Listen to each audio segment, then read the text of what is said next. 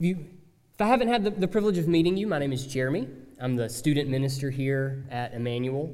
Uh, Michael was away this week uh, out at the convention when he and his wife are visiting some of her family in the, in the Los Angeles area, and so I'm, I'm privileged to be able to open the word with you this morning. So, the idea of fear and trust existing together with, within a relationship that often, oftentimes seems you know, impossible to us, right? If fear is present in a relationship, then there's no way that trust can work its way in. But it can and it does happen in ways that are perfectly healthy. And one way that I think we see this, and I want you to think about it with me, is between little boys and their daddies.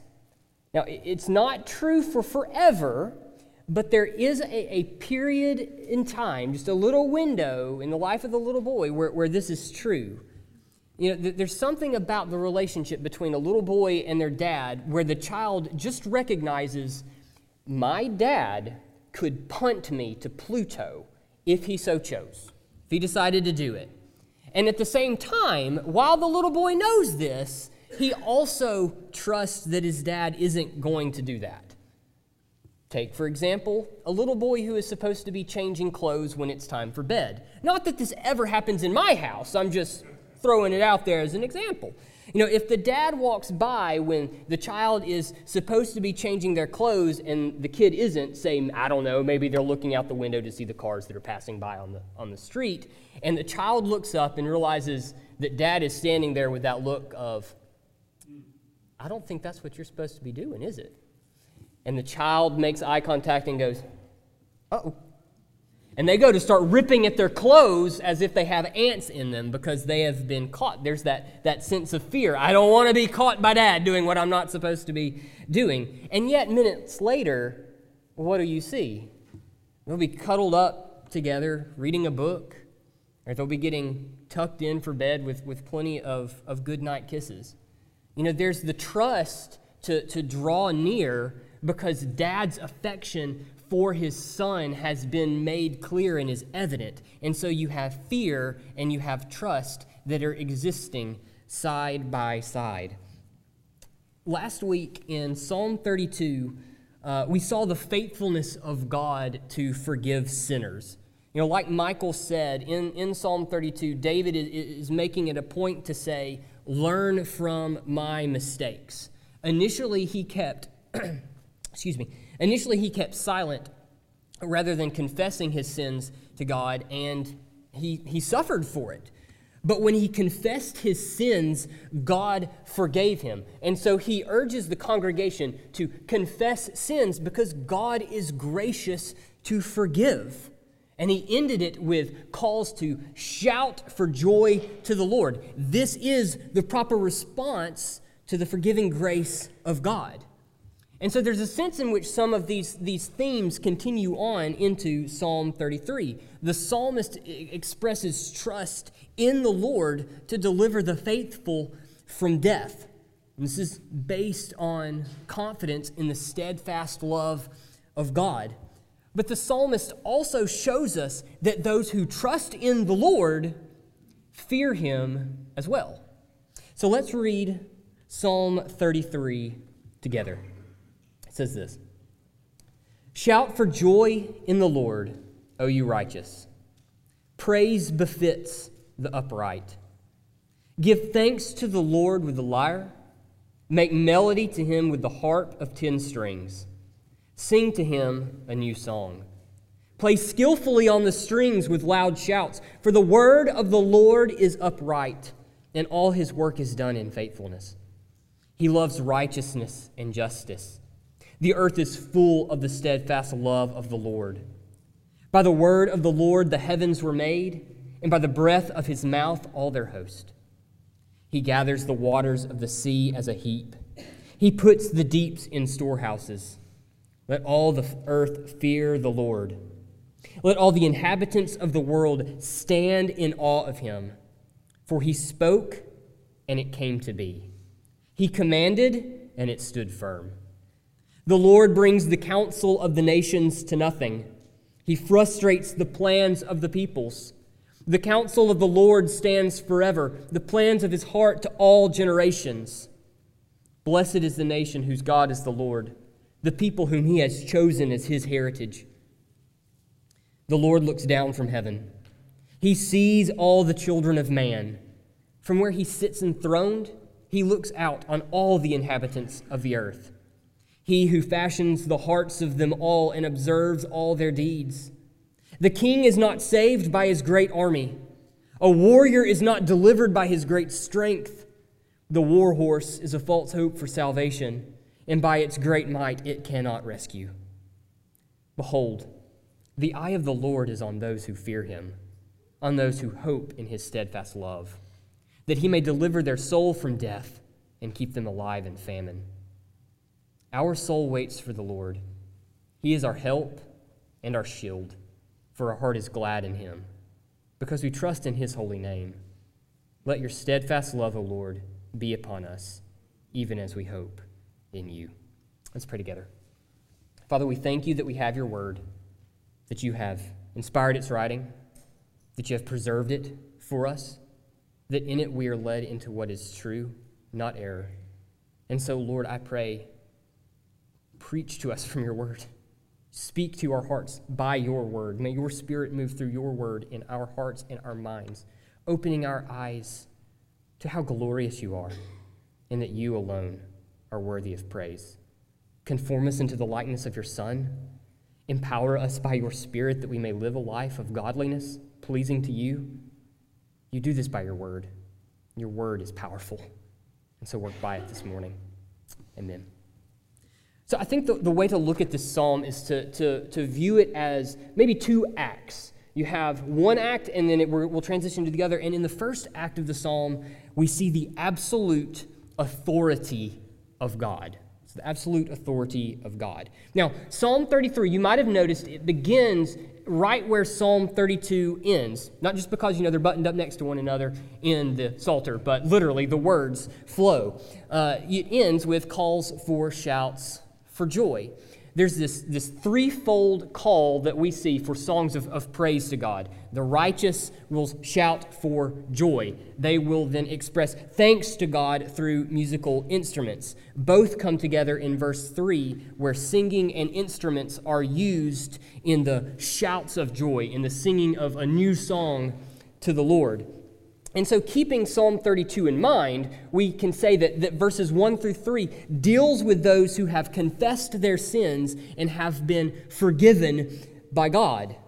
And so there's this, this tight little connection between Psalm 32:11 and, and 33:1 that helps us to see this. In verse 11 of Psalm 32, you have the righteous, they rejoice. Well, then look at Psalm 33:1, the righteous shout for joy. In verse 11 of Psalm 32, the upright shout for joy. In verse 1, it is praise that is fitting for the upright.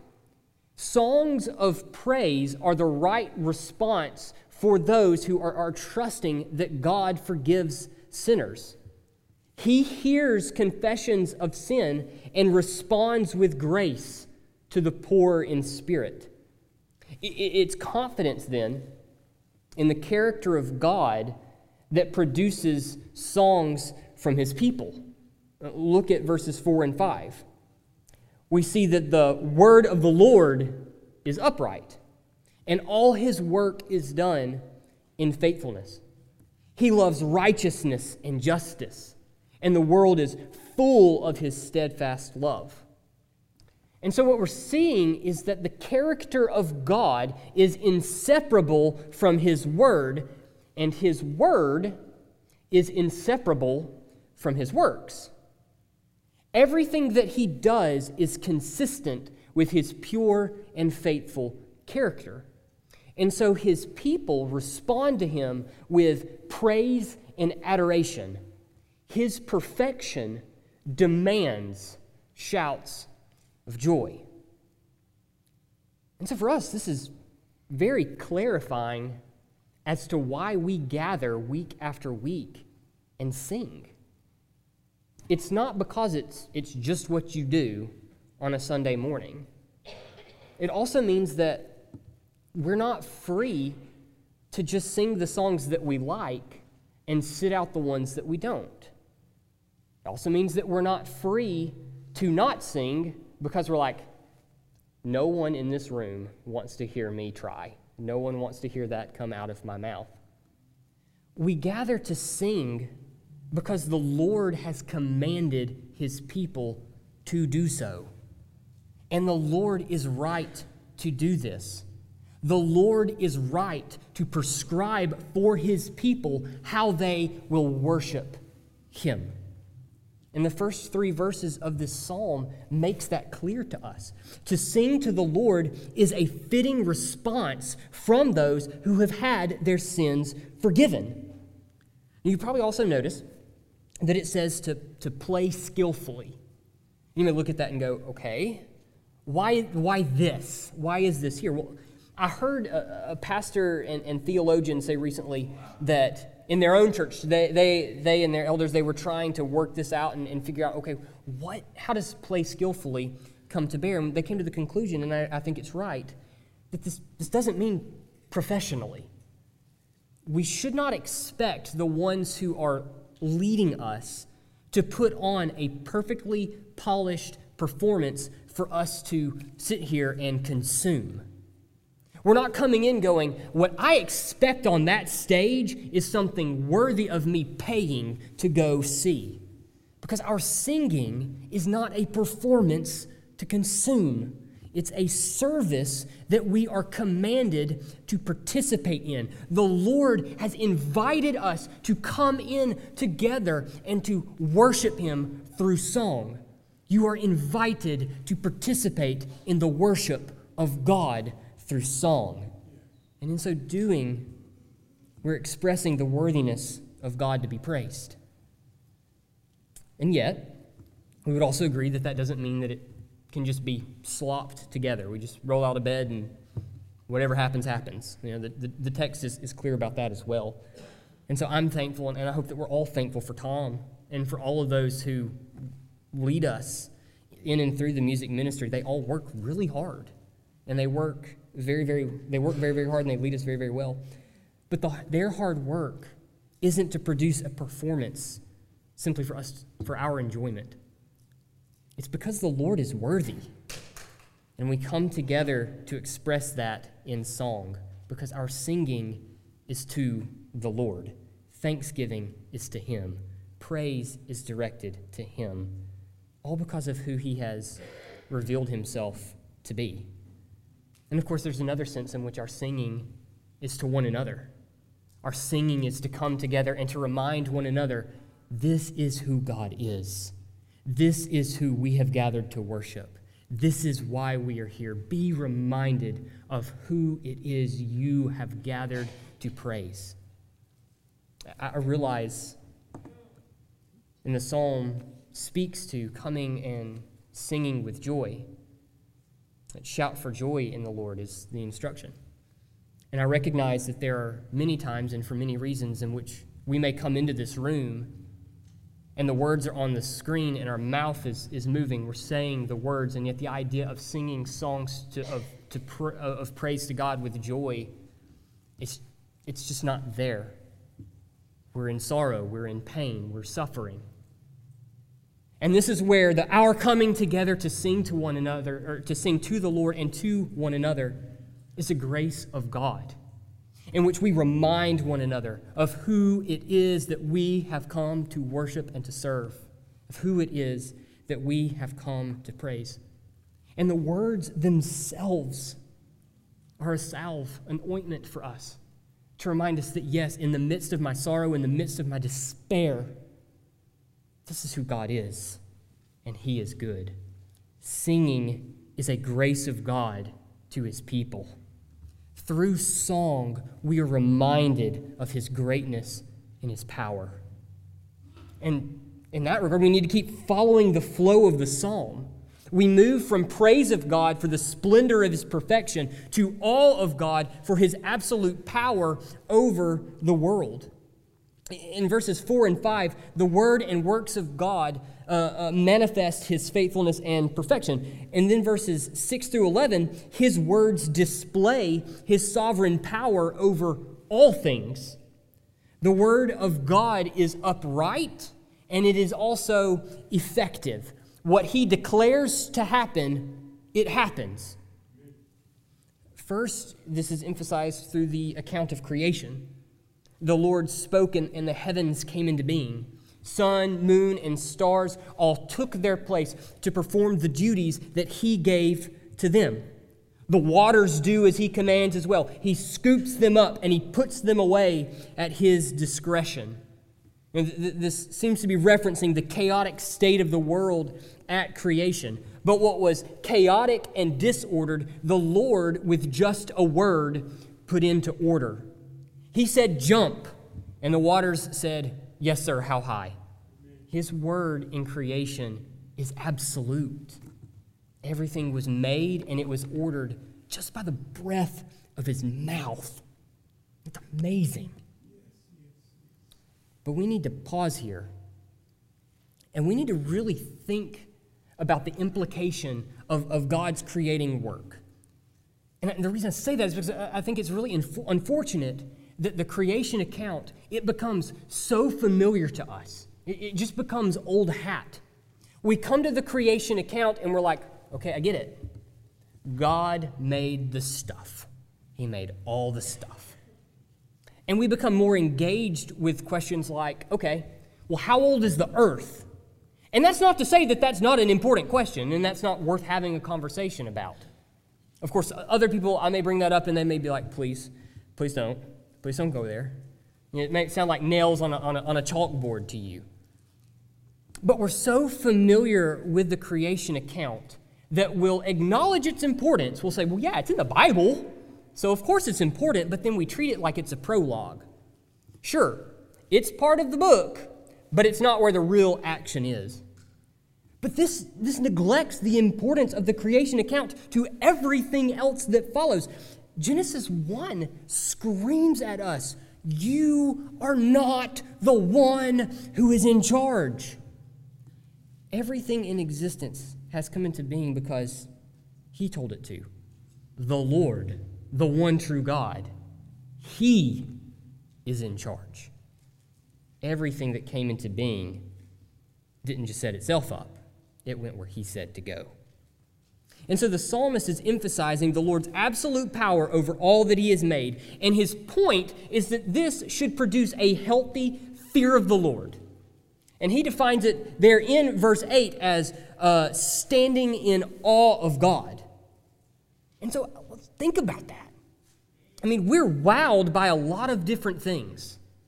You might be mesmerized by a beautiful sunset. I, I love my five year old, who may or may not have been the kid from the beginning, who, when he sees a beautiful sunset, is just like, wow, mom, dad, look at the sunset. We all have that experience of being mesmerized by a beautiful sunset. You might go to the mountains and, and the height of a mountain range just take your breath away. You might stand in front of the Grand Canyon in just stunned silence, un, uh, just not believing what your eyes are seeing. You may have the sea stretching out in front of you, just going on for miles and miles and miles into the horizon until you can't see it anymore. And that might make you feel small. And the Lord, with just his breath, just a word, brought it all into existence. Too often we come to our Bibles and we read about the sovereign power of God and we just gloss right over it. Our minds are, are wandering as we think about the things that we have to do that day. And we pay little attention to what the words of Scripture are shouting at us. Behold the Lord. Behold his might. Be in awe of him. Be captivated by his majesty. Psalm 33 8 commands that. The one who spoke and all things came into being deserves and rightly demands that we be awed by the absolute power of his word. And verse 8 serves to show what the appropriate response to the power of God should be. It says that all the peoples of the world should fear God for his absolute power. Being confronted with the mind blowing scale of God's power should put a little quiver in the liver. But that's not the case. Verse 10, I think, is calling us back to Psalm chapter 2, where you might remember there, and talks about the peoples, it says that the peoples plot in vain, and the rulers take counsel against the Lord and his anointed. We do not want the rule of God. Man does not want to submit to the authority of his word. And yet, man's best efforts and best plans are nothing before the absolute authority with which God rules his creation. Though the nations rage against the Lord, their planning comes to nothing.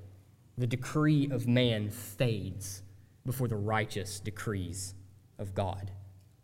And think about this in tandem with what we see in verses 6 and 7. The Lord, by his word, created all things and put them in order according to his righteous character. But the man that he made to spread his rule through creation rebelled against him. Mankind has been in rebellion ever since. This is our default position. Rather than giving God the praise that he deserves, our natural bent is to turn everything inward because we want to be in control. But man's plans are futile we can speak and say whatever we want, but our plans, our, our, our, words are subject to the plans and purposes of God. His word prevails. Man's plans are brought to nothing before the sovereign power that God has over his creation. That God's plans never fails displays his absolute rule over his creation. He speaks, and the whole world springs into existence. What he into existence. What he decrees in his creation, it happens. His word is final. There isn't a higher court that can be appealed to who might overturn his rulings. His sovereign power over all the world is absolute. And so this turns our attention back to verse 8. God's absolute power as creator and ruler should inspire absolute awe of him. Those who fear the Lord are the ones who praise the Lord. Those who do not fear the Lord plan and scheme to be free from his rule, but this is foolish. The necessity of the fear of the Lord was established back in Psalm 2:11. So at the beginning of Psalm 2, you have the peoples uh, raging, the nations raging, the peoples plotting in vain, uh, the kings uh, seeking to bring counsel against the Lord and his anointed. But by the time you get to the end of Psalm 2, in verse 11, the kings that have been set against God are told to be wise, to serve the Lord with fear. The only legitimate response to the sovereign power of God is to serve him with trembling. Wisdom in the face of God's absolute power is to fear the greatness of his strength. But we're not just left with fear of the Lord. The psalmist shows that those who rightly fear the Lord do so with full trust in him. And so that's the second act of the psalm, responding to God's sovereign rule. Just keep following the, the, the flow of the text. We've seen the counsel of the nations is brought to nothing. They scheme against the Lord, but he is in full control. But now the text begins to narrow in on the Lord's sovereign care for his people. In verses 13 through 15, the searching eye of the Lord is in view, and it's emphasized three times. In verse 13, he's looking down from heaven. In verse 14, he looks out. And what the text is doing here is it's bringing, bringing his rule back into view. He is enthroned in the heavens, but he isn't detached from his creation. He is above it and yet also intimately involved in it. And so from his heavenly throne, he looks down on mankind. But then in verse 15, it brings the relationship of man to God into even sharper focus. He who gathered the waters with his breath has fashioned the hearts of man within them. And having made us, he sees and he knows all that we do. And we should stop and consider that in light of the text from last week, in, in light of Psalm 32, in which, in some sense, we're to be reading Psalm 33 in light of that. This should serve as a warning for those who ignore the call from Psalm 32 to confess sin. Maybe you had unconfessed sin that you was brought to mind in the middle of the sermon as you were reading through the text and you felt the need to confess those sins. But by the time you got to lunch, that had faded away. That was all gone. Maybe as we we're working through the text, you felt like, man, I, I really hope that person is listening. You knew all about their sin and, and really hoped that they were listening, and yet you never stopped and considered the, the need to confess your own sins. Maybe it's fear of what people will think if, if, if you confess that, that, that prevents you from, from doing so. But the one who fashioned your heart observes all your deeds. You can hide your addictions, your bitterness, your anger, your greed, your pride from people, but not from the Lord. He who forms the heart observes all that man does and thinks and feels. There is no salvation to be had apart from the Lord. That's what verses 16 and 17 tell us. The nations, from verse 10, whose counsel is brought to nothing, seek salvation in their might. They arrogantly put all their hopes in their own strength, but this is futile. So then, salvation cannot be found anywhere but in God. But when you do not want the rule of God, it naturally follows that you would seek salvation in yourself. Those seeking salvation in armies and might are characterized by arrogance and pride. This is take up your bootstraps. You can do it, you can manufacture your own salvation.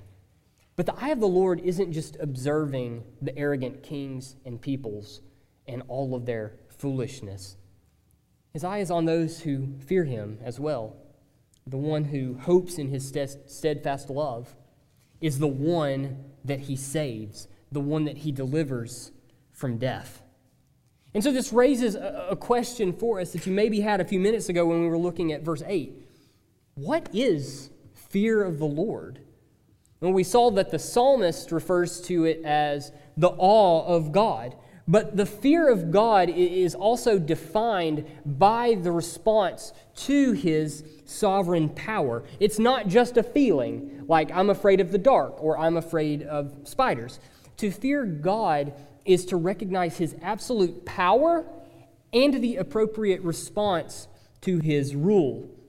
We saw a, a failure to respond appropriately in the nations. We see that again in the kings and all those who trust in their own might. This is foolish. This is not the fear of the Lord.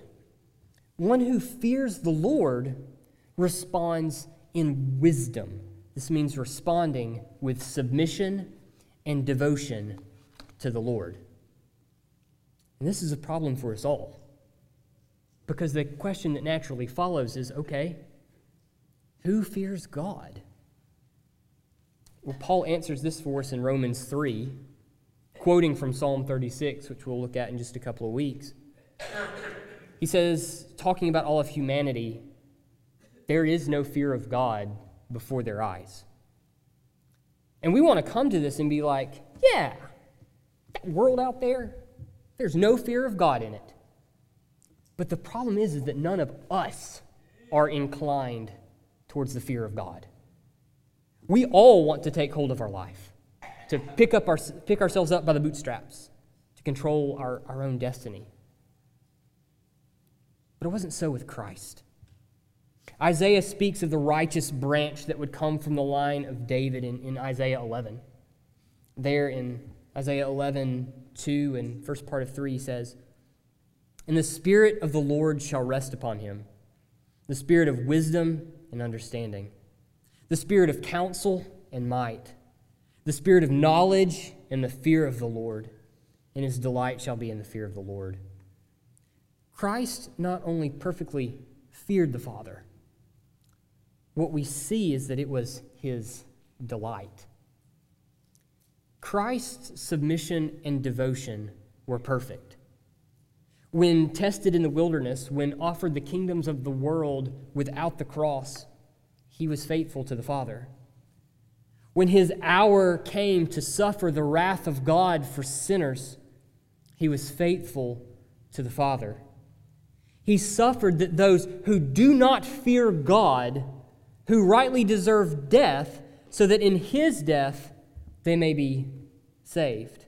He suffered in their place for those who don't fear the Lord. The death and resurrection of Christ puts the absolute power of God on full display. By his word, he spoke and all things came into existence. By his, his word stands and it will never be thwarted. And by his word, the incarnate word, he crushes the power of sin and death.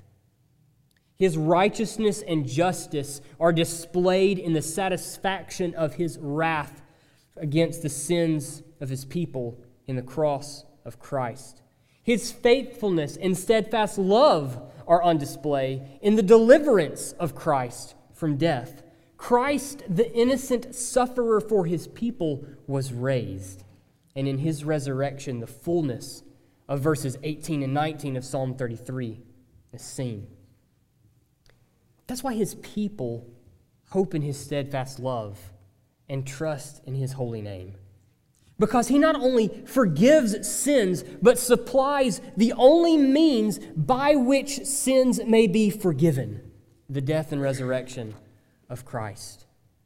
And this, this speaks to the foolishness of those who arrogantly seek salvation by their own strength. Do you look to yourself for salvation? The psalmist makes it clear that the Lord alone has absolute authority over all that he has made. Look to Christ and trust in him alone for salvation. The electing love that God has for his people in Christ is the basis for our trust in him.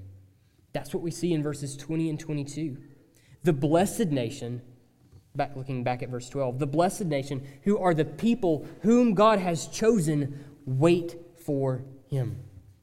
They trust that the steadfast love of God will be upon him, upon them. The whole first act of the psalm makes clear that this trust is not only reasonable, but it is wise. God's might and his power are second to none. So those whose eye is who his eye is upon can have full confidence in the salvation that he supplies. There's no need to look anywhere else, particularly themselves, because salvation is found nowhere else. And so they're glad in him. He is the one who saves. And so in Christ, the fear of God and the trust of God come together for the people of God. And we maybe want to push against the idea that the one who is in Christ needs to fear God. And I think we do that because we know what it says in 1 John 4, where it reads that there is no fear in love, but perfect love casts out fear. But you have to keep reading. You have to read what comes next. It says, For fear has to do with punishment. This isn't the fear of the Lord that characterizes God's people. Those who are in Christ trust that the punishment for their sin has been fully dealt with in Christ. There is no more wrath left for them.